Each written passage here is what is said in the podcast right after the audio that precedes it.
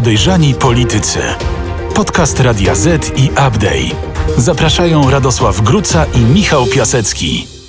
Czy można zostać obryzganym dwa razy przez te same ośmiorniczki? Państwo wybaczą to grafomańskie pytanie na początek, ale ośmiorniczki to jest właśnie to, co Polacy w szerokim rozumieniu najlepiej zapamiętali z afery taśmowej sprzed 8 lat. A ta afera taśmowa właśnie wraca. Więc przepraszam jeszcze raz za taki kolokwializm, ale proszę sobie wyobrazić, że ktoś drugi raz wrzuca granat do tego samego wiadra z ośmiorniczkami. No i teraz, co się dzieje z samym wiadrem, to nie trzeba być fizykiem, żeby się zorientować. Natomiast co się dzieje z ludźmi dookoła? No otóż powstaje pewnego rodzaju tumult, bo ci, co stali w pierwszym rzędzie, chcą za wszelką cenę ustąpić miejsca tym, którzy do tej pory stali z tyłu. Tak by warstwa ośmiorniczek rozniosła się po wszystkich porówno. Eee, Innymi słowy i troszeczkę uproszczając, to kto raz już dostał e, ośmiorniczką i wie jak to boli, zrobi wszystko, żeby poczuł to też jego konkurent. Dzień dobry. E, Michał Piasecki, aplikacja newsowa Update. Melduje się szeregowy Piasecki, e, parafrazując posłankę e, Jadwigę Wiśniewską. Po drugiej stronie Radosław Gruca, Radio ZPL. Kolega w jakiej szarży i e, w jakim stopniu? Ja jestem za równością szeregowy absolutnie. Okej, czyli szeregowy Gruca, powiedzcie o czym będziecie dzisiaj mówić e, w podejrzanych politykach i dlaczego o Tusku? E, Melduje, że e, Tusk wypada z każdej szafy i wydawało się, że będziemy mówić o rosyjskich taśmach, a rząd robi wszystko, żebyśmy rozmawiali o... Mm, O reklamówce z reklamówce z Biedronki, która była synonimem biedy. Czy masz reklamówkę z Biedronki? Ja, Ja- mam, e, a nie przy sobie, ale mam. Natomiast nie mam 600 tysięcy euro w tej reklamówce. E, A te miał dostać e, nie byle kto. I o tym też porozmawiamy, ale zanim będziemy rozmawiać o 600 tysiącach e, euro w reklamówce z Biedronki, to porozmawiamy o większych pieniądzach. O jeszcze większych, tak dużych, że w zasadzie aż ciężko je sobie wyobrazić. I może na tym polega problem tych pieniędzy, że skoro tak ciężko je sobie wyobrazić, to nie budzą one aż takich kontrowersji, jakie budzić chyba powinny. A mam tutaj na myśli fundusze z Unii Europejskiej. Kontrowersja tygodnia. Dziennik Gazeta Prawna, Rzeczpospolita, a także Financial Times donosiły w ostatnim czasie o tym, że Polska zbiera się do tego, by złożyć e, wniosek o pierwszą transzę wypłaty e, z Funduszu Odbudowy na podstawie KPO. E, Jednocześnie doskonale wiedząc o tym, że tych pieniędzy nie dostanie. To zapowiada n- twarcie nowego frontu, bardzo burzowego frontu pomiędzy Brukselą a Warszawą, ale nie jest to jedyny problem, dlatego że jak podaje Rzeczpospolita, a także właśnie DGP, pod znakiem zapytania, i to na nasze własne życzenie, ze względu na niespełnienie mm, wymogów, jakimi były kamienie milowe, mm, pod znakiem zapytania stoi wypłata dużo większych pieniędzy, bo nie tylko dotyczących tych z KPO, ale w ogóle z budżetu Unii Europejskiej. I mowa jest o około 110 111 miliardach euro, to jest około 530 miliardów złotych. I nie wiem, czy Państwo wiedzą, ile to jest 530 miliardów złotych, bo to nie jest łatwa kwota, którą można sobie wyobrazić i co można za to kupić. Ale to jest więcej niż wynosi roczny nasz budżet, jako całego kraju. E, co byś kupił za 530 miliardów złotych? Ojeju. Y, Znaczy parę klubów piłkarskich, ale to nie mówimy o moich dziecięcych marzeniach. Sprawa jest zupełnie mm, tragiczna, powiem szczerze. Uważaj na słowa, dlatego że rzecznik rządu twierdzi, że wcale nie jest tragiczna i jest to spora manipulacja, dlatego że nie ma oficjalnego stanowiska, stanowiska Komisji Europejskiej w tej kwestii, a e, wspomniane media bazują jedynie na wypowiedzi jednego z urzędników e, unijnych. To nie jest oficjalne stanowisko. No ale to już jakby się nauczyliśmy przy tej władzy, że to jest zawsze takie e, zaklinanie rzeczywistości. tak jak w filmie Nienawiść była taka anegdotka, którą blokersi sobie opowiadali, że wypada chłopak e, z ósmego piętra e, bloku, leci, leci i mówi, że jest dobrze, dobrze, dobrze. Ale No w dobrze, końcu ale komisarz- ląduje twarzą na betonie i jest koniec. I tak było. Tak samo było przy okazji Czech i awantury o Turów, o kopalni w Turowie. Też mówiono, zaraz załatwimy, w zasadzie po pierwszym dniu kary za niewykonanie e, decyzji zabezpieczającej, to mówiono, że zaraz to będzie rozstrzygnięte. dobrze, to zapytam To nie ma co. To Rządowa jeżeli jest narracja- taki sygnał, to znaczy, że sprawa jest bardzo poważna i przez upór tępy tej władzy, y, która tak sobie zdefiniowała swój interes polityczny, możemy nie dostać pieniędzy, a już ich nie mamy, mimo że moglibyśmy mieć. I Hold trudno się horses. nie denerwować. Hold your horses, bo widzę, że redaktora ponoszą emocje. Szeregowy Gruca, spocznij. Okej, to zadam pytanie inaczej. Mm, narracja rządu w tym momencie jest taka. Mm, pieniądze będą, już nawet część z nich jest, a nawet jeśli ich nie będzie, to i tak tak sobie damy radę. Ale jakiś czas temu narracja była nieco inna, bo była taka, te pieniądze nam się należą i będziemy je mieli. No więc pytanie jest takie, jaka będzie narracja za miesiąc? I pytam cię tutaj o metodę polityczną. Mm, No to jest niestety metoda, która już funkcjonuje i ona będzie się tylko rozkręcać i rząd po prostu zastosuje metodę zdartej płyty i będzie cały czas oskarżał o to, że pieniędzy nie mamy Donalda Tuska i e, opozycję, która rzekomo ma jakiś tam hamulec, którym może powstrzymać pieniądze dla Polski. To jest wszystko po prostu totalna bzdura. Wystarczy spojrzeć na to, co sam rząd polski, sam premier, zresztą w obecności prezydenta mm, i Ursuli von der Leyen mm, to ogłaszano, zaakceptował. No popatrzmy na zapisy y, kamieni milowych. Te kamienie milowe były takim wielkim sukcesem, będą pieniądze dla Polski, mamy porozumienie. Przecież wychodzili i się chwalili w, t- w ta Tak. trójka, tak? I tak, co? podpisaliśmy kamienie milowe, które I tam są konkretne rzeczy. Na przykład w czerwcu trzeba było po powołać komitet sterujący, taki, który by koordynował ym, wydatki e, z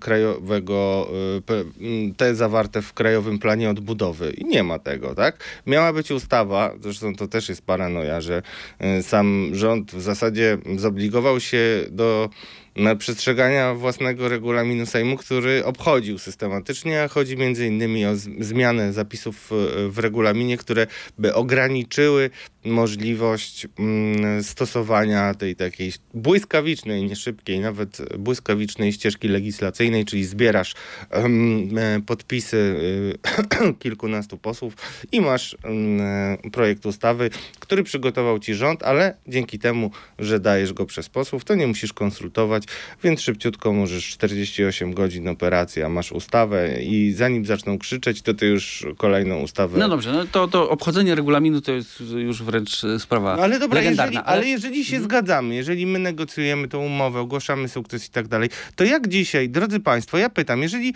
podpisujemy jakąś umowę, tak, i my e, nie świadomie, z pełną premedytacją nie realizujemy warunków tej umowy, to jak my możemy mówić, że zostaliśmy oszukani i nie dostajemy pieniędzy wynikających z tej umowy?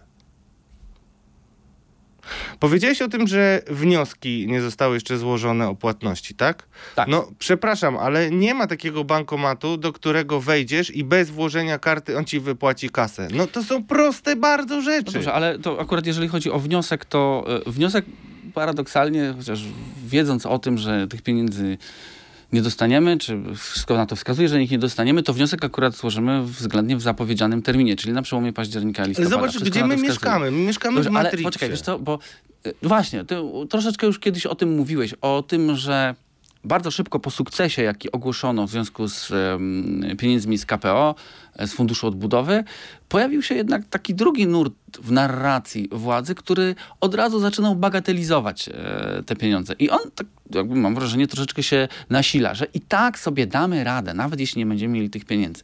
Ale to jest taka góra pieniędzy, że no tu, tu trochę, chociaż nie, nie chciałbym tego robić, ale muszę niemalże zacytować mm, Rafała Trzaskowskiego, że no, nikt normalny, nikt o zdrowych zmysłach nie powie, żeby się te pieniądze nam nie przydały. Jak widać, y, można wmawiać ludziom wszystko. Pytanie z jakim No dobrze, ale skutkiem. zobacz, przecież za chwilę jest kampania wyborcza, tak? Jeżeli tych pieniędzy nie będzie, to... y, Zbigniew Ziobro będzie przeszczęśliwy. to ale on na pewno, natomiast nie wiem, Jedyny czy, chyba nie wiem, jego czy, ludzie. Nie wiem, czy sam PiS, Jarosław Kaczyński, e, szef rządu będą, będą szczęśliwi, bo to będzie jeden wielki rezerwuar paliwa e, wyborczego dla, e, dla opozycji. Przecież ona nie odpuści tego, nie odpuści tematu tych pieniędzy, których nie ma. No Znaczy, nie, jeżeli wtedy nie będzie. nie odpuści tego tematu, ale widać, że do Polaków to dochodzi bardzo wolno i nie mają w ogóle świadomości, jak duży y, problem y, zgotował Dobra, nam to- upór rządu, tak? Poczekaj, do, no dobra, to już, bo o to też chciałem cię zapytać. Jeżeli to są tak wielkie pieniądze, one są tak ważne, to dlaczego Polaków to kompletnie nie obchodzi? Bo nie trzeba być babą wangą, żeby widzieć, e, że to nie jest temat, który specjalnie Polaków jakoś porusza, emocjonuje, rozgrzewa. Dlaczego Polaków nie obchodzą te pieniądze? Bo Polacy przyzwyczaili się do tego, że w czasach rządów e, PiS e, po zwalczeniu mafii VAT-owskiej mamy nieprzebrane morze gotówki. I tak długo utrzymywano Polaków w przekonaniu, że PiS odzyskał jakieś ukradzione pieniądze i dzięki temu ma na wszystko. I do tego się przyzwyczailiśmy. A teraz już mało kto pamięta, że kiedyś trzeba było na przykład oszczędzać. To jest e, e, zupełnie e, sytuacja, którą trudno było sobie wyobrazić wcześniej. I dopóki nie realnie nie odczują ludzie zatrzymanych projektów, a teraz jeszcze one się tam trochę rozpędzają, trwają produk- prace dokumentacyjne i tak dalej, i tak dalej. I to są te takie drobne środki, które dostajemy. Ale kiedy te inwestycje staną, kiedy ludzie nie będą mieli już e, projektu czy tam budowy, w której uczestniczą i nie dostaną z tego tytułu pieniędzy, kiedy nie będzie rozbudowy dróg, kiedy nie będzie budowy e, przedszkoli tam, gdzie e, ich brakowało, to wtedy dopiero ludzie zaczną się orientować, że tutaj coś jest nie halo. A do końca tej kadencji jeszcze i jakoś tak czy inaczej rząd może dociągnąć takie wrażenie, że wszystko będzie dobrze, wszystko będzie dobrze, ale na końcu znowu z tego ósmego piętra nieuchronnie zmierzasz do rozbryzgania swojego mózgu o beton. No dobrze, ale na wiosnę wskazuje na to, że będziemy mieli 800+. Plus. E, No 800 plus i parę jeszcze emerytów. Chociaż tutaj e, zaznaczę, że to jest narracja, e, albo może jeszcze, jeszcze inaczej. Taka narracja pojawia się w jednym z tabloidów, natomiast w tym drugim pojawia się narracja, że jednak, jednak tego nie będzie. No ale, ale co jest ważne i co tutaj mm, e, bardzo pięknie e, Super Express zauważył, że mm, nieprzypadkowi ludzie pojawiają się na spotkaniach z Jarosławem Koczyńskim, nieprzypadkowe pytania są tam zadawane i tam regularnie wraca e, pytanie o to, czy będzie waloryzacja 500+. Prezes mówi, że na razie nie ujadamy, zobaczymy tego, ale no, skoro pojawiają się takie pytania, i prezes na nie odpowiada, czyli na wiosnę będziemy mieli być może 800. Plus. Czy to jest poduszka ratunkowa? No to jest taka rozpacz trochę i tę rozpacz będziemy jeszcze dzisiaj omawiać. Znaczy rozpacz w tym sensie, że widać wyraźnie, że władza robi ruchy dość e, przypadkowe w tym wszystkim, że to nie jest jeden konkretny plan i to, co jest dla władzy najgorsze, to to, że staje się powoli reaktywna, to znaczy ona musi reagować na złe wydarzenia, czyli już nie nadaje własnego rytmu i własnej opowieści, bo tutaj ma sytuację e, z Komisji Europejskiej sygnały o pieniądzach płynące. Tutaj wyszła afera e, znowu z tym, że Zbigniew Ziobro ani prokuratura, ani żadne służby nie są zainteresowane poszukiwaniem em, siatki szpiegów w, Polsce, którzy bawią się e, i dorabiają na obrocie węglem. E, To wszystko powoduje, że PiS przestał narzucać tematy. Jest absolutnie w defensywie. A to jest, bardzo, to jest bardzo ciekawe, co mówisz, dlatego że jakiś czas temu ty sam mówiłeś o tym, że ym, ta narracja krytyczna, tak to nazwijmy, narracja krytyczna wobec Zachodu, wobec Unii Europejskiej jest programowa, ona jest celowa. Ym, czyli co, te działania Ale za dużo jest wpisują się. frontów, za dużo nie, jest nie frontów. wpisują się w celowe działania. Bo, bo wiesz, chciałem zapytać właśnie o fronty. Ten front burzowy, który za chwilę będziemy mieli, kolejny, to jest ta sama wojna, ale kolejne jej otwarcie pomiędzy Brukselą a Warszawą. To jest celowe, czy to jest przypadkowe? Znaczy, to jest dziś mówisz, że przypadkowe, ale, yy, ale wcześniej mówiłeś, że to jest celowe. Znaczy, to jest konsekwencja tego uporu, przy którym e, trwa e, PiS. I to jest niestety dość złożona e, sytuacja. Ale ja wytłumaczę krótko, o co chodzi. Bo tak naprawdę... Dobrze, ale weź pod uwagę, że, że, zgodnie z tym, co, co, e, o czym dzisiaj donosi e, DGP, to zostaliśmy na tym froncie sami. Węgrzy nas zostawili. Ale my już to mówiliśmy od dawna, że Orban jest y, mądrzejszy i i Merdapsem y, jako ogon. Y, No dobrze, w, każdym- razie. Budapeszt idzie w kierunku, mm, może nie, że pojednania, ale jakiegoś takiego O, to ciekawe, że powiedziałeś o Budapeszcie, bo ja przypomniałem sobie, pamiętasz historię 27 do 1, czyli głosowanie... E, Do jednego, nie do dwóch, do jednego. Tak, do jednego. Y, No właśnie, i wtedy Polska. Chodziło oczywiście o wybór przewodniczącego Rady Europejskiej. Tam niby Jacek Sariusz Wolski był y, naszym ym, kandydatem, y, a jednak wybrano Donalda Tuska. No, ale byliśmy moralnymi zwycięzcami przecież. No, ale to, to nawet nie jest śmieszne, dlatego, ale dlaczego ja o tym mówię? Orban do końca zwodził jeszcze Jarosława Kaczyńskiego, a na końcu media węgierskie podawały taką wypowiedź, że nie można e, się czuć zobligowanym do dotrzymywania słowa partnerowi, którego opuścił rozum. tak? Jeżeli biegniesz na ścianę i chcesz e, e, głową Nie, no dobrze, ale wiesz, to- to możesz jednak znowu wylądować Co do tamtej betonie. sytuacji, to wiesz, czy to było 27 do 1, czy to było 27 do by było do dwóch, to y, i tak jest to, to sromotna porażka. E, dobrze, to wy, wytłumacz, wytłumacz y, mm, to, co zacząłeś mówić, przepraszam, przerwałem ci, e, na temat tej narracji e, naszego konfliktu z Brukselą. Narracja naszego konfliktu będzie już stała, czyli już prezes powiedział, że Unia Europejska to Niemcy, Niemcy chcą p- na Polsce no, Polskę kontrolować, ustanowić tu jakiegoś namiestnika, którym ma być Donald Tusk i to będzie powtarzane non-stop już. To tutaj jakby nie, nie ma e, powrotu e, z tej drogi. Raczej ja bym się spodziewał jakichś kolejnych występów Marka Suskiego, który będzie mówił, że Chińczycy mogą nam coś pożyczyć. I to już jest poważna sprawa geopolityczna, o której naprawdę nie, nie ma sensu jeszcze nawet zaczynać e, rozmowy, ale to jest e, absolutnie sprzeczne z racją stanu, żeby się zadłużać, a wygląda na to, że to nasze zadłużenie może być coraz większym problemem i poszukiwanie pieniędzy, bo przypomnę to, co mówił niedawno dr Sławomir Dudek e, z Fundacji Obywatelskiego Rozwoju, o tym, że teraz już e, pożyczamy, wydajemy obligacje na, na 8%. Kiedyś to robiliśmy na, na 0,5%, a teraz dajemy 8% i nikt nie chce kupować od nas obligacji, czyli te pieniądze się kończą. Ja jeszcze dostaję bardzo niepokojące sygnały e, między innymi z policji, że policja też sobie e, nie będzie potrafiła e, poradzić z podwyżkami prądu, e, że o ile wojsko, jak usłyszałem, woj, wo, żołnierze to mogą siedzieć e, e, przy za, zakręconych kaloryferach i tak sobie będą musieli poradzić, ale jeśli chodzi o Będą policjantów, jeśli chodzi o policjantów, to są przepisy, jak przetrzymywać świadków i tak dalej, i tak dalej, więc się nie da wyłączyć kaloryferów. No jeżeli takie rozmowy ja słyszę, no to jakby jesteśmy w bardzo trudnej sytuacji, a rząd cały czas uprawia radosną propagandę i nie ma y, absolutnie takiej szansy, żeby w pewnym momencie nie nadeszło przebudzenie y, ludzi, którzy będą widzieli y, um, 10, 11 stronę Gazety Polskiej codziennie. Jest taka gazeta partyjna y, wydawana przez Tomasza Sakiewicza. Oni wspierają PiS i tam 10, 11 strona to są zawsze same sukcesy, a to są strony, które się nazywają gospodarka, tak? No i tak y, w takim y, przekonaniu PiS chce utrzymywać ludzi.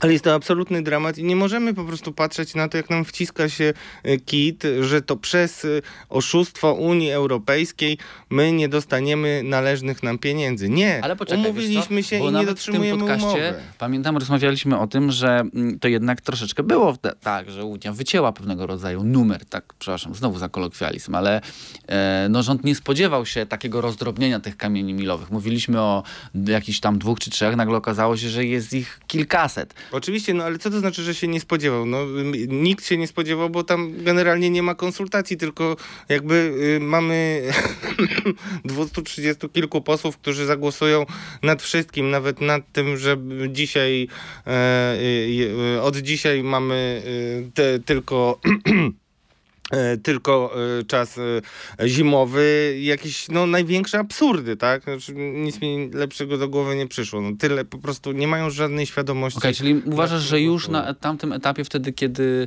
po, podpisane Nie zostały no, te Michał, zobowiązania, ogarnij się, masz umowę, masz umowę, podpisujesz, nie wykonujesz jej, no to ona nie jest realizowana, to ale ja wszystko. pytam cię o coś innego. Pytam cię o to, jak, pod, jak doszło do podpisania umowy, w której widzisz treść, która jest niezgodna z wcześniejszymi ustaleniami. Czy to było tak, że potrzebujesz szybkiego sukcesu i musisz go ogłosić, dlatego podpisujesz umowę, a dopiero potem będziesz się martwił z tym, jak wypełnisz to, co jest w środku? Czy dajesz się nabić w butelkę Czy to Nie. jest, czy to My jest chcieliśmy- brak konsultacji, to jest nieuwaga? Nie, my liczyliśmy, y, mm, że skoro my tak wspaniale pomagamy Ukraińcom w Polsce, to Unia będzie musiała jakby przymknąć oko na niektóre rzeczy. Bo tak się w Polsce dzieje niestety, że jak coś nie idzie po naszej myśli i coś może być na przykład niezgodne z umowami czy z prawem, to się przemyka oko. I taka jest sytuacja niestety od kilku lat przynajmniej. E, e, Absolutnie bezpieczniki e, różne, które miały takim sytuacjom e, przeciwdziałać, są wymontowywane. E, No, nie będę już mówił o niektórych rozstrzygnięciach e, sędziów, którzy są związani, no, którzy byli nominowani mm, przez tak zwaną dobrą zmianę, które wywołują kontrowersje. No to są bardzo, bardzo poważne problemy, któ- któ- które no, powinniśmy mieć wszyscy jasność, że Unia bazuje na prawie. Jeżeli jest tam jakieś państwo, które lekceważy sobie absolutnie to, do czego się zobowiązało, to nie ma Unii. To nie jest kwestia konfliktu między Komisją Europejską a Warszawą. To jest kwestia dyskusji i walki o to, żeby zasady, na które umówiły się wszystkie państwa tworzące Unię, były przestrzegane przez wszystkich. No nie może być taki jeden wyjątek. A u nas No się dobrze, do tego ale przyzwyczaili. tak nie- wyjątkiem też, są politycy żebyśmy- PiS dla prokuratury. Żebyś nie zaokrąglał tych brzegów zbyt bardzo, bo my nie jesteśmy jedynym państwem, które, e, które jest w konflikcie z e, unijnymi regulacjami. No tu rekordzistami, o czym zresztą też kiedyś rozmawialiśmy, są Włosi, którzy o kilka długości biorą wszystkich Ale innych, nie możesz tego o... podejrzewać, bo zobacz, jest jedna rzecz. My nie mamy pieniędzy, a nie mamy pieniędzy głównie ze względu na orzeczenie TSUE i e, to mm, zobligowanie nas do wycofania się z powołania Izby Dyscyplinarnej e, i tak dalej, i tak dalej. Płacimy milion euro codziennie kary. A jeszcze nie dość, że płacimy tą karę i moglibyśmy tej kary uniknąć. Już nikt nam nie odda tych pieniędzy, ale moglibyśmy uniknąć jej powiększania się. To jeszcze brniemy w to i narażamy się na to, że nie dostaniemy pieniędzy. No dobrze, i wracamy do punktu wyjścia. Ja cię pytam o to, czy to jest przypadek, czy to jest metoda. A jeżeli to jest metoda, to czemu ona służy? To jest metoda y, byle do wyborów, jeśli chodzi o to. Bo tutaj nic się nie może zmienić do końca roku na pewno, jeśli chodzi o fundusze unijne. I ugryzę się mocno w język, jeśli będzie inaczej. Zresztą każdy z nas powinien sobie tego życzyć. Natomiast y, wyraźnie tak jest ustawiona y, narracja i y, rząd będzie robił wszystko, żeby zniechęcać Polaków do Unii Europejskiej. I to jest ewidentne. Zresztą niektórzy sympatyzujący z y, PiSem pracownicy mediów już wprost w niektórych stacjach definiują taką perspektywę, że właśnie będziemy sprawdzać, na ile ten euroentuzjazm jest taki rytualny, Polaków, a na ile y, rzeczywiście oni są przywiązani do Unii Europejskiej, czyli że w ogóle ktoś jednak myśli nad tym, że te słupki poparcia, te 80-90% Polaków, którzy chcą być w Unii, jednak może nie do końca są świadomi, co to znaczy bycie w Unii i z czym to się wiąże, jakie koszty, jakie mm, y, pytania co do suwerenności y, decyzji polskich władz i tak dalej, i tak dalej. To jest swoją drogą ciekawe, że dopiero po 20 minutach dobrnęliśmy do słowa polexit, które myślałem, że padnie z ust szeregowego grucy dużo wcześniej. E, to teraz zobaczymy, dokąd doprowadzi nas rozmowa o reklamówce z Biedronki. Wydarzenie tygodnia. Wprowadzając temat dwoma zdaniami, e, w poniedziałek w Newsweeku ukazał się materiał, który już był dostępny także też w niedzielę, e, na temat afery taśmowej, a dokładnie na temat zeznań Marcina W., czyli jednego z takich współpracowników Marka Falenty, głównego mm, reżysera, tak to może nazwijmy, e, całej afery taśmowej. E, w tych zeznaniach znalazła się, mm, e, miała się znaleźć informacja o tym, że Falenta, nim doprowadził do detonacji przez polskie media mm, afery taśmowej, nagrania sprzedał Rosjanom. Także Rosjanie mieli je wcześniej, zanim pojawiły się one w polskich mediach. I tutaj już mm, idąc krok dalej w interpretacji tego, tych faktów, wyciągnięto wniosek, że to poprzez aferę taśmową Rosjanie zainstalowali e, rząd PiS w Polsce. To w wielkim skrócie Gazeta Wyborcza. Natomiast jeżeli chodzi o Newsweek, e, no to pojawiły się pytania o to, dlaczego nie podjęto w śledztwie wątku szpiegowskiego. Jeżeli jeden ze współpracowników Falenty mówi wprost o wizycie w, w Rosji i o sprzedaży e, nagrań. Mm, do sprawy odniósł się Donald Tusk, e, twierdząc, że jej nie, nie lekceważy jest poważna, czym dokonał pewnej gry ze swoim słynnym, słynnym tweetem. Wychodząc mm, na, e, i występując przed mediami, zaczął mówić między innymi o aferze węglowej i o komisji śledczej. W odpowiedzi Zbigniew Ziobro i prokuratura krajowa e, ujawniły zeznania złożone przez e, Marka W., w których znalazł... Nie, ujawniły część zeznań. I zepsułeś moją narrację. Ujawniły zeznania e, e, Marcina W., przepraszam, e, i przede wszystkim fragment, w którym mówi on o tym, że wręczył o, łapówkę w wysokości 600 tysięcy euro Michałowi e, Tuskowi, synowi Donalda Tuska, w reklamówce z Biedronki. E, no i teraz e, redaktor Gruca trzyma e, w rękach część tych, No właśnie, nie. Tych no, dokumentów? Trzymam, trzymam wszystkie I co w nich jest? A czego w nich nie ma? No właśnie najciekawsze jest to, czego w nich nie ma, a nie wiemy dokładnie, czego w nich nie ma. Wiadomo, że Grzegorz Rzeczkowski, autor artykułu w Newsweeku, po tym jak zapoznał się z tymi materiałami, powiedział, że kluczowe informacje oczywiście nie zostały przedstawione. E, Natomiast e, mm, trzeba jasno mm, pokazać, że mamy tutaj e, wystąpienie Donalda Tuska, które właśnie ono jest w zasadzie wystąpie, wydarzeniem tygodnia, który namawia do tego, żeby zrobić komisję śledczą, oczywiście bez złudzeń, ma to być w kolejnej kadencji i mówi wprost, mówi wprost, że w interesie nas wszystkich, państwa, y, mm, Polaków, ale też samego PiSu jest to, żeby nikt nie miał wątpliwości, że Rosjanie instalowali nam władzę. E, I myślę, że z tak e, postawionym e, zdaniem trudno się nie zgadzać, że, wszyscy, że to w interesie wszystkich jest. I mam wrażenie, że tutaj sobie strzeliła prokuratura mm, moc- mocnego gola i że to jest trochę powtórka z rozrywki z tym, co się działo, kiedy Zbigniew Ziobro mm, zaczął no, mocnym akcentem czyszczenie rządu z przystawek, czyli zaczął aferę gruntową. I wtedy, e, nie wiem czy pamiętasz, była znana konferencja e, prokuratora Jerzego Engelkinga, były pokazane różne nagrania wideo, Janusz Kaczmarek, który wtedy był prokuratorem, takie wielkie show. I ja mam wrażenie, że teraz chyba prokuratura tym ujawnieniem zeznań e, chce nas naszykować na to, że mm, będziemy mieli wielki show.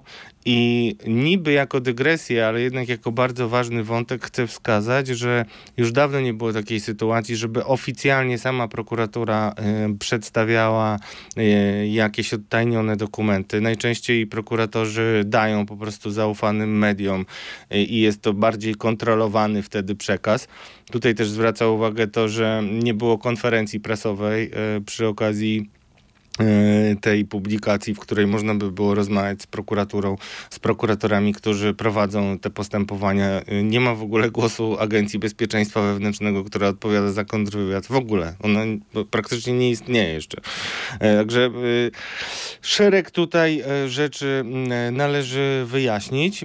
Natomiast załóżmy, weźmy to tak rzeczywiście z dobrodziejstwem inwentarza, że mm, rzeczywiście prokuratura dysponuje świadkiem, który zeznaje takie rzeczy. No i pytania, które mm, powinny e, być postawione w najbliższych dniach, to to do jakich e, śledztw e, ten człowiek zeznawał i jakie śledztwa się toczą, na przykład w sprawie łapówki, bo tutaj e, m, dla znawców te dokumenty mają różne smaczki.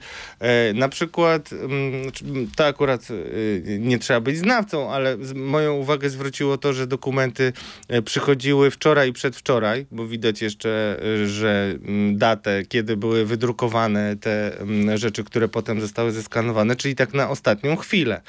e, z jednej strony. E, z drugiej strony podczas tych zeznań tam są cztery protokoły e, i mm, nawet w protokołach są ocenzurowane niektóre e, fragmenty zeznań, więc nie mamy całości. No to, drodzy Państwo, no, podstawową zasadą przy publikacjach jakichś materiałów dziennikarskich, na przykład nagrań, no to jest to, żeby pokazywać je w całości. Znaczy, musisz mieć całość takiego nagrania, żeby je omawiać w ogóle. Nie możesz mieć poszatkowanego, bo wtedy jakby jesteś podatny na manipulację. A oni nam to szatkują i jakby nie mają z tym żadnego problemu. To jest bardzo ryzykowna gra, bo może się okazać jednak, że mm, te dokumenty mm, na przykład gdzieś w sądzie będą do tworzenia te zeznania. I jeżeli dojdziemy do tego, jakich fragmentów brakuje, to wtedy rząd y, i przede wszystkim Zbigniew Ziobro, który decyduje o tym, że mm, odtajnia te dokumenty, może mieć y, dużo problemów. Okej, dobrze, ale teraz e, wkracza laik i mówi tak. Wait a moment.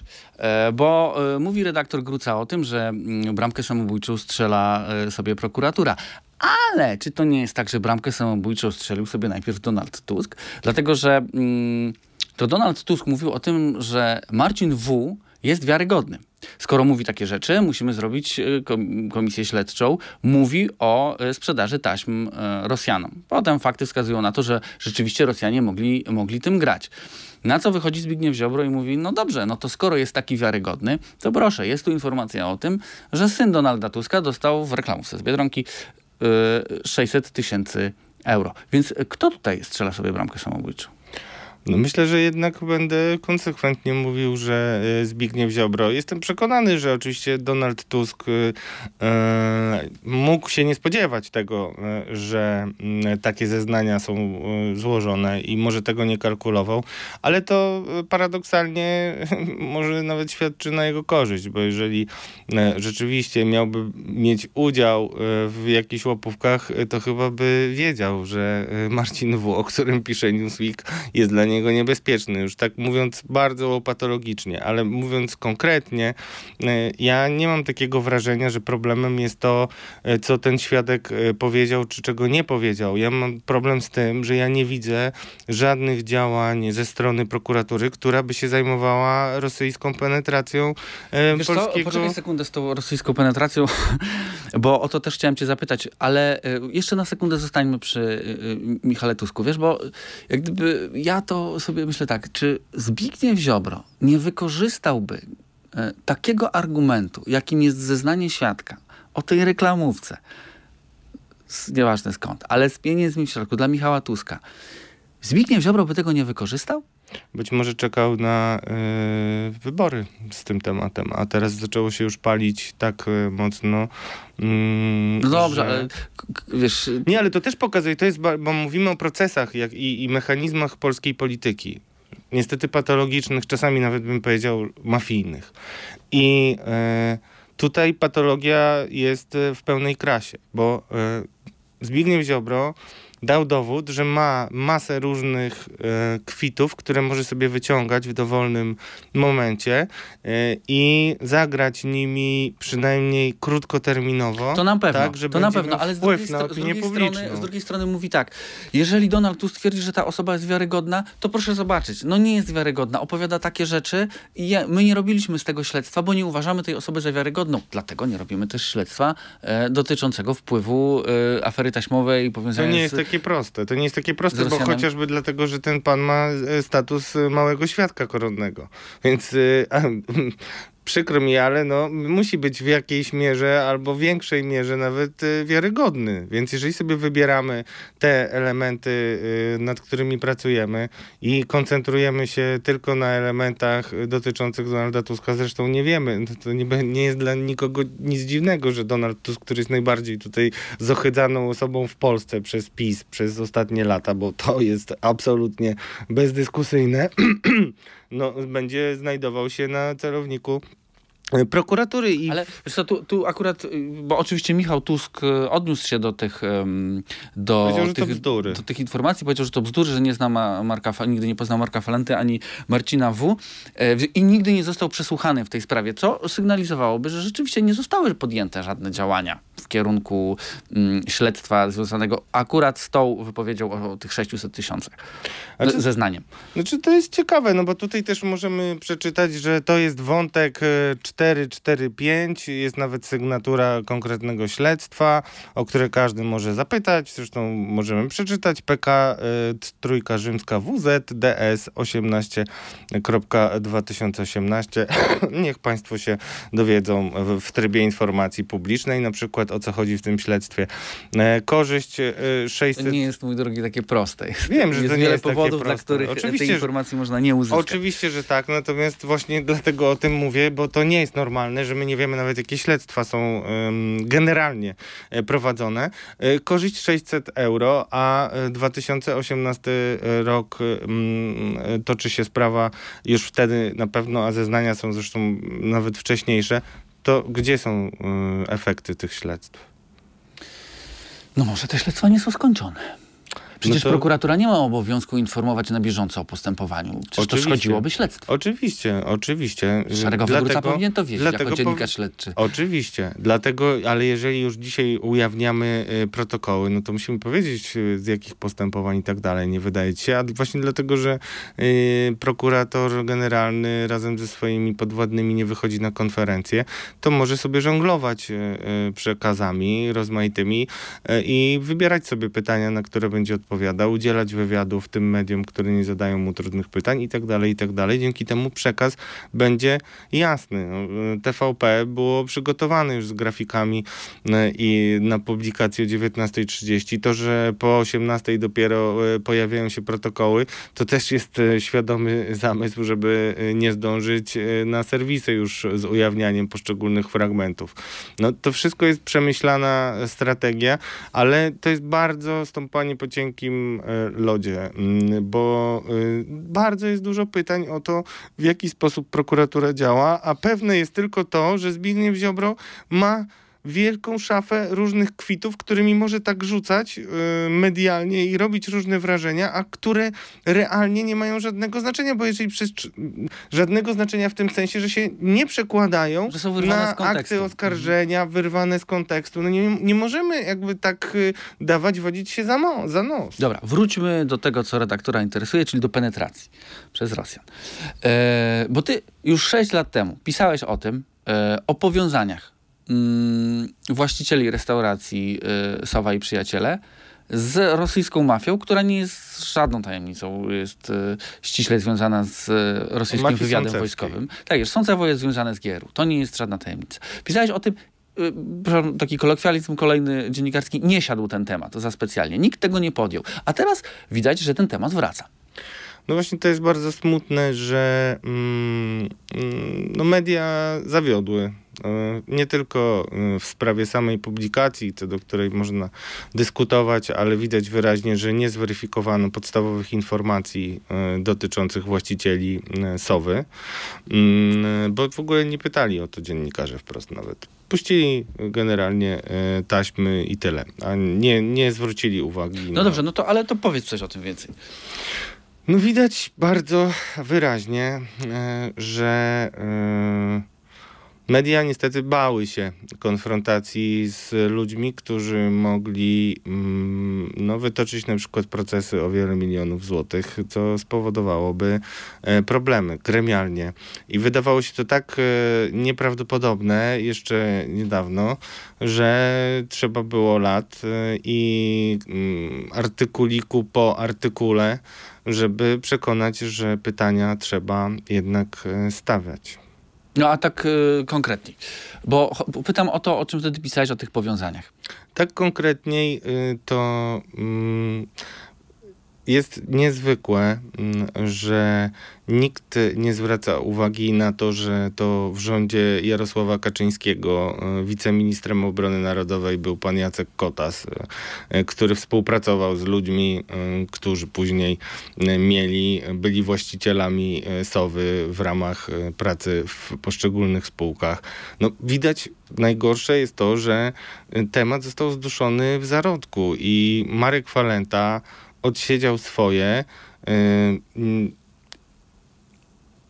a władzy udało się stworzyć taką narrację, która spowodowała, że społeczeństwu wydaje się, że rząd y, polski obaliła banda kelnerów z średnio rozgarniętym milionerem. No po prostu, no byliśmy bardzo konsekwentnie no, w, przekonywani, że nic takiego y, nie miało miejsca i teraz znowu mamy wojnę za wschodnią granicą, a y, nikt nam nie odpowiada ze strony prokuratury, jakie my śledztwo prowadzimy, choćby w sprawie tych ludzi, tych Rosjan, o których mówi ten człowiek. Co ci ludzie robią w ogóle? Czy oni zostali wydaleni z Polski? Czy są prześwietlone ich biznesy? Słyszałeś o jakichś takich postępowaniach? Ja nic nie słyszałem.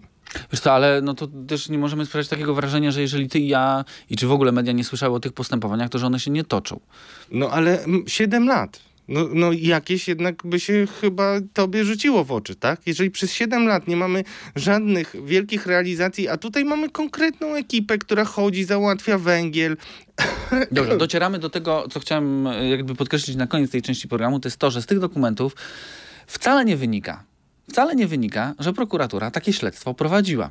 A to y, wydawało się, że miało być jednym z motywów, które kierowały Zbigniewem Ziobrą, żeby te, y, te zeznania mm, upublicznić. No z nich naprawdę nie wynika, że ten zarzut postawiony przez y, tygodnik Newsweek, czyli że nie poprowadzono takiego śledztwa w tym kierunku, jest nietrafiony. Tego tam nie ma. I tego tam nie będzie.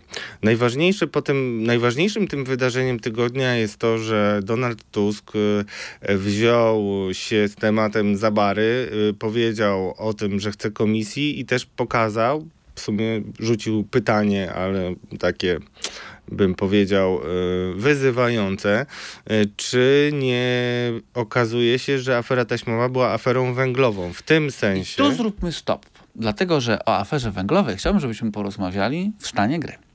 Stan gry. Stan gry to ta część naszego podcastu, która służy temu, aby Państwo złapali taki, e, taką szybką ocenę e, tego, jak wyglądają notowania poszczególnych polityków czy poszczególnych ugrupowań e, politycznych w tym tygodniu. I nie chodzi o sondaże, tylko chodzi o to, czy ktoś jest bardziej aktywny, mniej aktywny, czy komuś udaje się coś, czy komuś się coś nie udaje z tego, co sobie zaplanował. I teraz skończyliśmy na Donaldzie Tusku, więc i tutaj zacznijmy od Donalda Tuska i od mm, afery węglowej. Co to była za afera i dlaczego Donald Tusk e, wrzuca ją teraz e, na kołowrotek? Hmm, właśnie to, jak tak spytałeś, to ja przypominam sobie kilka afer węglowych i nawet y, w jednej z afer węglowych y, śledztwo doprowadziło do tragicznego finału i śmierci samobójczej Barbary Blidy. Bardzo e, tajemniczej więc, zresztą i do, do dziś owianej legendami. Która do dziś jakby według oponentów politycznych e, prawicy nie została rozliczona. Ważne jest to, co dzisiaj e, mówi Donald Tusk i to jest bardzo sprytny ruch polityczny, bo Donald Tusk wplata aferę taśmową w to, co dzieje się tu i teraz w Polsce, czyli w węgiel. Czyli w problemy energetyczne. Tak, widzieliśmy już w mediach y, historie pokazywane przez nabywców węgla, który w ogóle się nie pali i, i tak jak mówią sami nabywcy, kupili za 3000, a to tak naprawdę są śmieci. Y, czy to z Indonezji, czy z Australii przypływa do nas węgiel, który do niczego się nie nadaje. To jest temat numer jeden. Jak popatrzysz, ty jesteś przecież bogiem internetu ze względu na prowadzenie aplikacji Update i patrzysz na te wszystkie trendy, no to wiesz doskonale, że węgiel y, budzi emocje E, nieprzerwanie od wielu, wielu tygodni. I to jest bardzo sprytny sposób e, i e, jeszcze nie wybrzmiało to, mm, o czym zresztą bardzo dużo się mówiło w kręgach PiSu, czyli to, że mm, sam fakt, że Polska coraz bardziej uzależniała się od rosyjskiego węgla, na który kiedyś jeszcze w poprzedniej kadencji politycy PiS chcieli wprowadzić embargo. Jest taka wypowiedź między innymi Mariusza Błaszczaka, że powinniśmy wprowadzić embargo i tak dalej, i tak dalej. No więc nie tylko uzależnienie Polski od węgla, czasami zresztą kupowanego mm, e, no, z niepewnych źródeł, być może nawet z, Don, z Donbasu, o tym się mówiło wtedy, kiedy był e, w, z tych terenów, które były okupowane. Ważne jest to, że Krzysztof Tchórzewski, nie byle kto, bo partner jeszcze z czasów e, porozumienia Centrum, stary opozycjonista e, i bliski współpracownik e, Jarosława Kaczyńskiego, ma rodzinę, która handluje węglem. I to na skalę, o której dokładnych liczb niestety nikt nigdy nie ustalił, ale na pewno liczbą, którą możemy zapamiętać i którą podaje Tusk na konferencji, jest to, o ile wzrosł, wzrósł zakup rosyjskiego węgla i wcześniej kupowaliśmy e, 5 milionów ton e, węgla, a teraz kupujemy 13, czyli to jest dwa razy tyle e, z, ha z hakiem jeszcze, dwa i pół raza tyle, tak? I jeżeli mamy kogoś, kto e, ma rodzinę, która na tym zbija e, majątek, no to jest coś już bardzo poważnego. No, pytanie jest o konflikt interesów, a pytanie też jest, e, czy na tym wielkim biznesie nie traci generalnie Polska i na zakupach rosyjskiego węgla. To z tym dobrze by było, żeby kiedyś się skonfrontował e, Krzysztof Tchórzewski na przykład w rozmowach e, z wkurzonymi górnikami. Myślę, że to by była ciekawa, merytoryczna dyskusja. Okej, ale jak oceniasz ten, em, ten ruch Donalda Tuska? Poza tym, że jest to oczywiście sprytna próba Sprytnie powiązania... wplata węgiel w aferę i pokazuje, że to mogło być motywem, bo mogło być. Mhm. Zawsze podstawowe pytanie kryminalistyki to jest cui bono, kto na tym korzysta. Na pewno Rosjanie skorzystali, a że próbowali penetrować rynek, to widać z tych zeznań zresztą ujawnionych. W jaki sposób oni między innymi tam rozmawiają o ciechu, znaczy ten e, świadek Marcin W. zeznaje, jak e, przychodzono do ciechu, żeby sprzedawać e, e, spółce rosyjski węgiel i tam pada takie sformułowanie, że to jest niemożliwe, żeby sprzedać ruski węgiel do y, spółek Skarbu Państwa. No teraz chyba jest y, inaczej.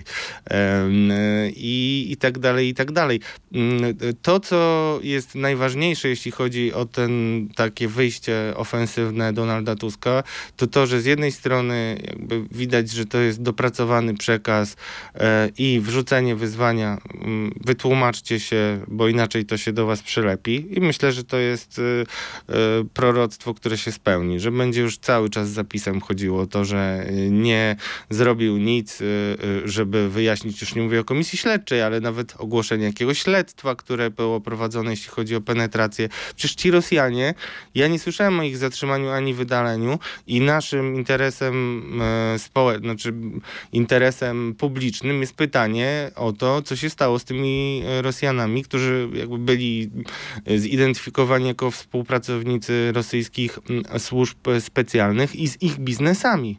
Ja chciałbym wiedzieć, czy ci ludzie, którzy tutaj są powymieniani, y, wszyscy zostali przeskanowani pod kątem ewentualnego zablokowania środków i tak dalej, i tak dalej. No.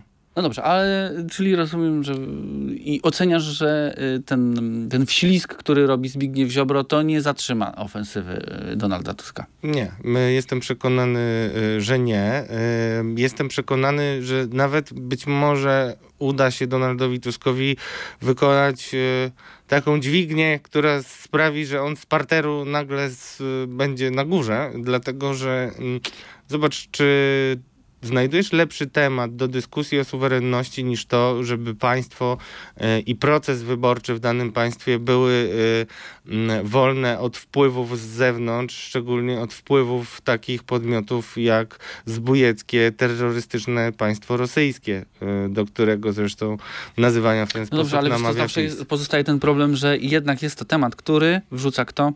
Donald Tusk. I tutaj wracam do tego, o czym rozmawialiśmy wiele razy, że Für Deutschland jest już na stałe zapisane mm, jak gdyby na jego plecach i y, samo w sobie nie obniża to rangi tego tematu? Mm, Czy nie powinno być tak, że to ktoś inny e, w Platformie Obywatelskiej powinien wyjść z taką inicjatywą? Nie, już y, nie dało, musiał to zrobić Tusk. Zresztą tutaj, jak już analizujemy Znaczy, musiał gry, się odnieść do, ym, Nie, nie musiał. do nie afery robił taśmowej. Przez, no ale robił to tak półgębkiem, ale nie musiał zrobić tego w ten sposób. On, to jest trochę ucieczka do przodu, chociaż ja mam jeden e, problem z tym e, wystąpieniem Donalda Tuska, w zasadzie dwa problemy.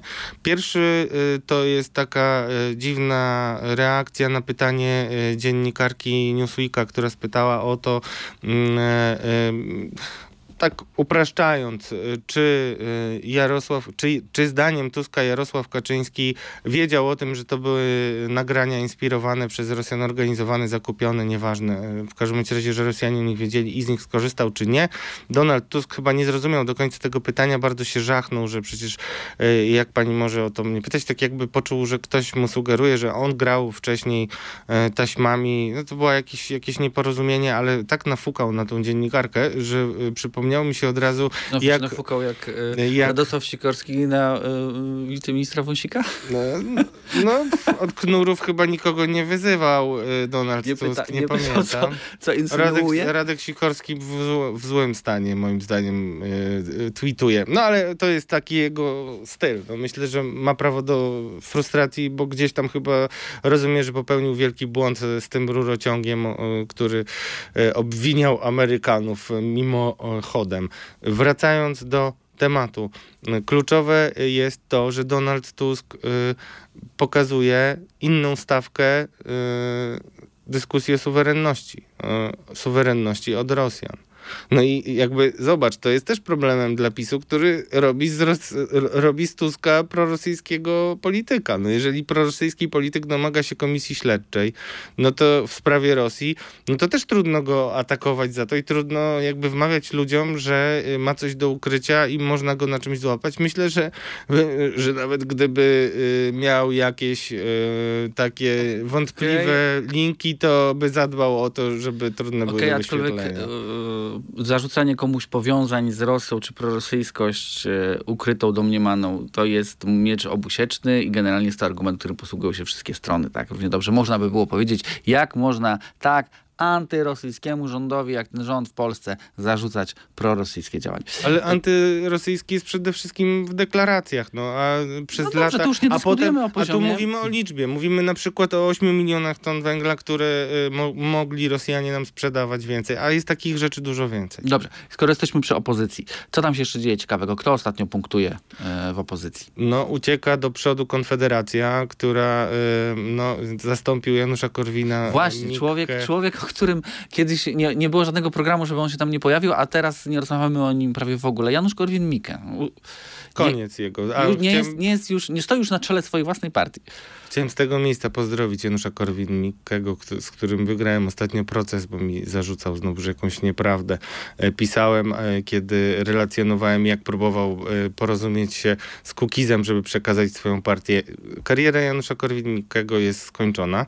Sławomir Mencen... Ale wiesz co, przepraszam, bo- jeżeli mówisz, że jego kariera jest skończona, to dołączasz do chóru, który wybrzmiewa, w, w, ta fraza jest powtarzana od 20 lat i jak gdyby ciągle nie jest skończona. Ale to jest kwestia już y, wieku tego, że skompromitowały go rosyjskie wypowiedzi. Zresztą jak już o tym rozmawiamy, to zauważ a propos tych, y, tego, jaki jest ciężar oskarżeń o powiązanie z Rosją, z Rosją. Konfederacja przecież od początku kadencji w zasadzie się spotyka z takimi y, zarzutami y, i nawet po wojnie jeszcze jakoś tam próbowała lawirować, ale po kilku miesiącach widać było, że ta ruska onuca e, przylgnęła do Konfederacji i musieli coś zrobić po pierwsze, a po drugie realnie to spowodowało, że zaczęli spadać pod próg. Także to jest coś, co musi się, jak powiedziałeś, osadzić a propos e, takiego przekazu. Więc jeżeli ten przekaz się trochę nawet osadzi na e, PiSie, no to to będzie duży dla PiSu problem. No to jest tak z tym chlapiącym Ale Mencen, to jest bardzo ciekawa postać. z, z wiadra z Ale. Sławomir Mencen to jest super ciekawa Właśnie, postać. To, no właśnie, to to jest za postać. Czy możesz trochę o nim opowiedzieć? Sławomir Mencen jest politykiem przyszłości ewidentnie. Nie tylko dlatego, że świetnie sobie radzi w kwestii PR-u, zasięgów, atrakcyjnego przemawiania mm, zrozumiale o gospodarce.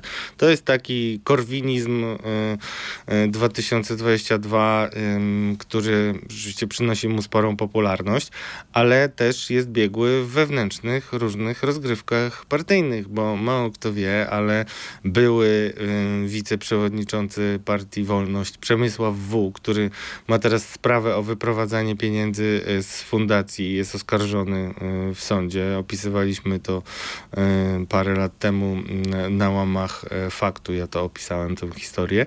No i mało kto wie o tym, że Sławomir Mencen bardzo aktywnie pomagał przeciwnikom Przemysława W. i nawet y, dostarczał analizy, które mm, są w aktach y, tego mm, śledztwa i mało tego mogą się okazać poważnym problemem dla środowiska wolnościowców, bo y, trochę y, niezauważona y, mm, pojawiła się informacja o tym, że jest śledztwo prokuratorskie w sprawie wyprowadzania pieniędzy z partii Wolność, y, które jest prowadzone w jednej z prokuratur na południu Polski.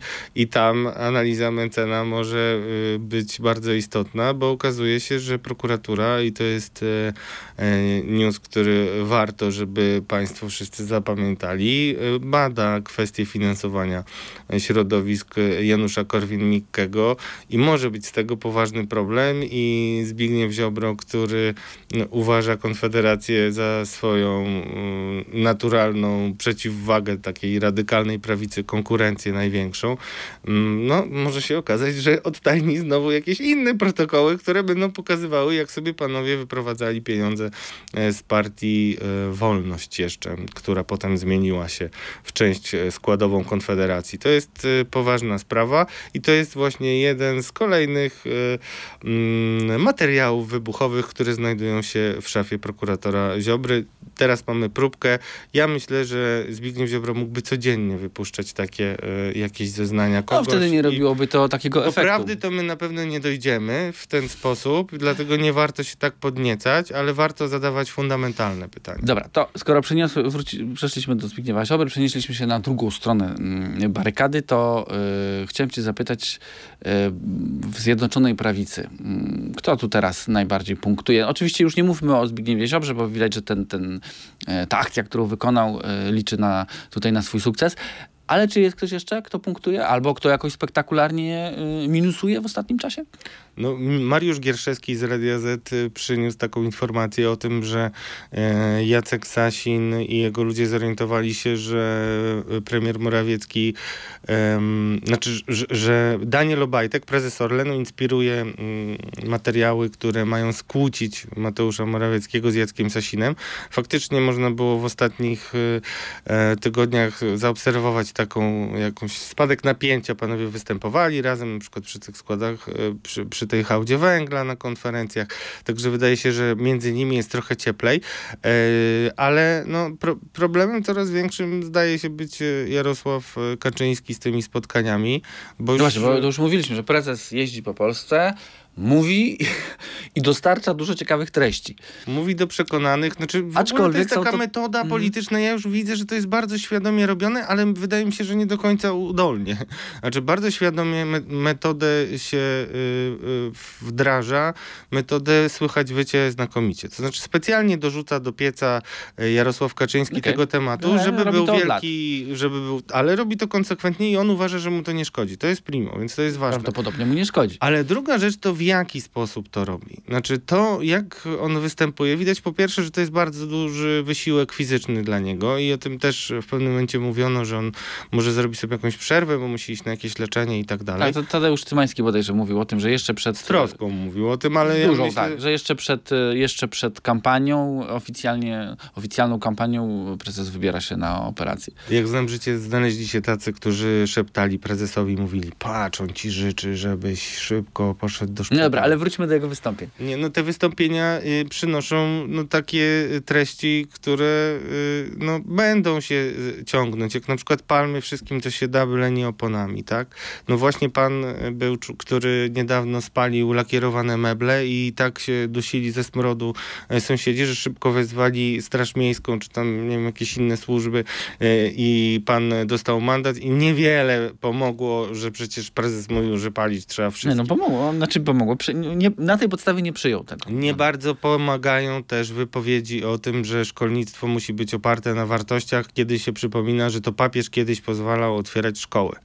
E, No to bardzo konserwatywne. na pewno będziemy o tym rozmawiać w kolejnych programach, bo ten sojusz z kościołem Jarosława Kaczyńskiego, y, o którym mówimy i który moim zdaniem na razie nie jest specjalnie brany jako faktor y, przy wyborach, będzie coraz silniejszy i to bardzo wyraźnie widać. A z drugiej strony są materiały e, uznanego e, dziennikarza Marcina Gutowskiego, kolejne, które pokazują, no, że nawet e, Jan Paweł II wygląda coraz gorzej, jeśli chodzi o no, czystość e, i klarowność decyzji dotyczących e, zwalczania pedofilii. Znaczy widać, że ta tolerancja była, jest coraz więcej faktów poważnych. To będzie powodować odwrót ludzi od kościoła, czyli mniej ludzi będzie można zwerbować dla PiSu z ambon, tak? Już mówiąc bardzo Wiesz, z drugiej, strony, z drugiej strony, patrząc na to w ten sposób, to jest też tak, że em, niedużym wysiłkiem można teraz zagospodarować e, po prostu ten kościół jako, jako część, powiedzmy, inwentarza wyborczego, ponieważ nikt inny go nie chce.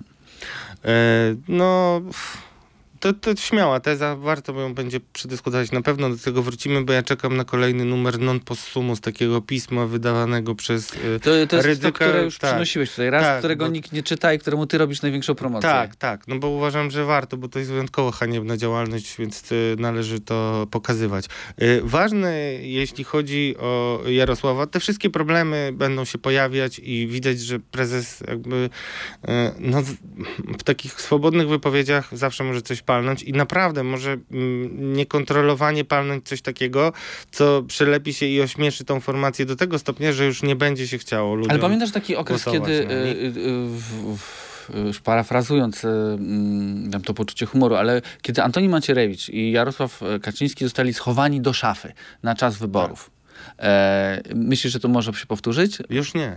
Już nie, no bo nie możesz Znaczy, teraz no. schować prezesa, jak już o- obi- objedziesz y, te najtwardsze... y, z- y, No tak, ale wiesz, kampania, hello, no kampania oficjalnie jeszcze się nawet nie No zaczęła. to nie ma znaczenia. Wybory są w zasadzie za rok. Wyciągasz te stare y, wystąpienia i, i nie nadrobisz Dobrze, ale tego. wiesz, kampania produkuje cały czas kolejny, na przepraszam mówiąc brzydko, content. No to jeszcze bardziej niebezpieczna sytuacja, bo prezes będzie musiał sobie sam zaprzeczać. i Będą go łapać za słówka, będą, tak jak teraz się łapie za słów, łapie się Mateusza, Maciere, y, Mateusza Morawieckiego e, za to, że ogłaszał wielki plan Marszala i wykupił kampanię billboardową. Ciekawe, kto za to zapłaci. To jest chyba rasowa niegospodarność. Co jak się chwalisz czymś, czego nie ma, prawda? No to, to, to Mm. jakby można powiedzieć, że jest to dość duży błąd. Ktoś powinien przynajmniej zostać wywalony z pracy. Y, Na razie nie słyszałem o tym. Ale może będzie wywalony z pracy Michał Dworczyk. Tak? I to jest też ważny element y, w stanie gry. Uważam, że powinien być wywalony no tak przedwczoraj, y, ostatecznie. Już po, nawet gdyby nie było w ogóle tych wszystkich wcześniejszych maili i tak dalej, to tutaj mamy czarno na białym sytuację, gdzie y, nie byle jaki pułkownik, pułkownik Krzysztof Gaj, czyli facet, który no, co najmniej kontrowersyjne prorosyjskie e, poglądy wygłaszał i, i w ogóle dziwnie e, występuje mm, jako doradca no, osób e, z tych kręgów, między innymi opisywanych przez e, Tomasza e, Piątka. E, I on pisze w mailach, ostatnio pojawiły się kolejne maile na poufnej rozmowie, raportuje e, tajną notatkę dotyczącą NATO. Y, i że on ją przepisał sobie i może ją tam e, Michałowi Dworczykowi odczytać, przekazać. No ludzie, kochani, to jest y, przestępstwo. To, to na, gdyby e, weszły w życie e, pomysły mm, Zbigniewa e, Ziobry dotyczące zaostrzenia przepisów e, regulujących odpowiedzialność za szpiegostwo, to on by już był, e, mógł być posadzony, że nawet nieświadomie ujawnia jakąś e, informację komuś tam. Więc mm, to jest bardzo poważna sprawa. Ja uważam, że Michał Dworczyk może stracić swoje stanowisko nie ze względu na tą całą aferę i tak dalej, tylko to chodzi o tajemnicę NATO. Czyli na przykład y, pułkownik Gaj, który jest znany ze swoich prorosyjskich wystąpień, y, może, no, może gdyby jakoś te jego wystąpienia były inspirowane przez Rosjan bezpośrednio i miałby z nimi kontakty, no to cóż, no należałoby sobie wyobrazić, co by było, gdyby Rosjanie na przykład wiedzieli, gdzie są nasze rakiety, jakie mają parametry i tak dalej, a takie informacje wrażliwe e, są e, w różnych e, notatkach i bardzo się tym Michał Dworczyk interesował, jeśli chodzi o kwestie bezpieczeństwa i zbrojeń. No i mm, tutaj wraca temat generała Piotra Pytla, który pytał o to, dlaczego on się tak tym interesuje. Być może generał miał świadomość, że tego typu y, notatki wychodzą i rozchodzą się po mieście, bo świat służb y, też ma swoje nieformalne, różne oczy i uszy. No więc e, szykuje się kolejna afera szpiegowska lub kolejna odsłona afery szpiegowskiej. Zawsze gdzieś tam z tyłu za nią są Rosjanie. E, o tym będziemy rozmawiać, bo ten podcast nazywa się Podejrzani Politycy i my będziemy podejrzewać dla Państwa, co tam się dzieje. Nie tylko w e, kwestii tropienia szpiegów, ale także właśnie rozgrywek między koalicją, opozycją i wewnątrz opozycji, i wewnątrz koalicji. Może tylko jeszcze jedną rzecz bym chciał powiedzieć o Donaldzie Tusku, bo czasami jest tak, że mm, padasz ofiarą własnej skuteczności mm, i tutaj to, że Donald Tusk wychodzi na front e, z tą historią, budowaniem e, mm, pytania o suwerenność Polski pod kątem wolności od ruskich wpływów, może spowodować, że będzie jeszcze trudniej niż dotąd e, zbudować jedną listę, bo em, pojawił się taki pomysł, żeby może odbić kilku pisowców. To jest pomysł, który lansuje Michał Kamiński i on moim zdaniem byłby warty rozważenia. Nie bardzo rozumiem, dlaczego opozycja tak nie wierzy w swoje siły. Może rzeczywiście uważa, że do, po zimie to już PiS będzie tak zamarznięty, że jednym ciosem będzie można rozbić go na tysiąc kawałków. Ale y, no, były takie plany i próby ze strony niektórych polityków opozycji, żeby przeciągnąć kilku posłów PiS, stworzyć, e, e, stworzyć e, przed wyborami jeszcze mm, no, odbić chociażby Sejm, co by otworzyło drogę do przejęcia mm, TVP. A wiesz, a wiesz, którzy to mogliby być? Politycy? Coś się o tym mówi w przyszłym tygodniu, o tym powiemy, ale dzisiaj powiedzmy tylko tyle, że e, widać wyraźnie, że jakieś e, złe szatany skłócają cały czas tą opozycję biedną, bo mm, jak tylko mówi się o jakimś pomyśle na premiera technicznego w tym kontekście, między innymi była to pytana e, liderka, jedna z liderek Platformy i Zaleszczyna, to już jest problem, żeby powiedzieć, że ktokolwiek poza Donaldem Tuskiem może być takim liderem. I to nie, wiem, czy to, za może dobrze. to, nie są, może to nie są szatany, może to jest po prostu próżność. E, na tym dzisiaj kończymy, ale trzymam cię za słowo a propos tych nazwisk e, w przyszłym tygodniu. A tymczasem do usłyszenia, do zobaczenia. Michał Piasecki, aplikacja newsowa Update. Radosław Gruca, Radio Z. Spocznij. Podejrzani Politycy. Podcast polityczny przygotowywany przez dziennikarzy Radia Z i aplikacji newsowej Update.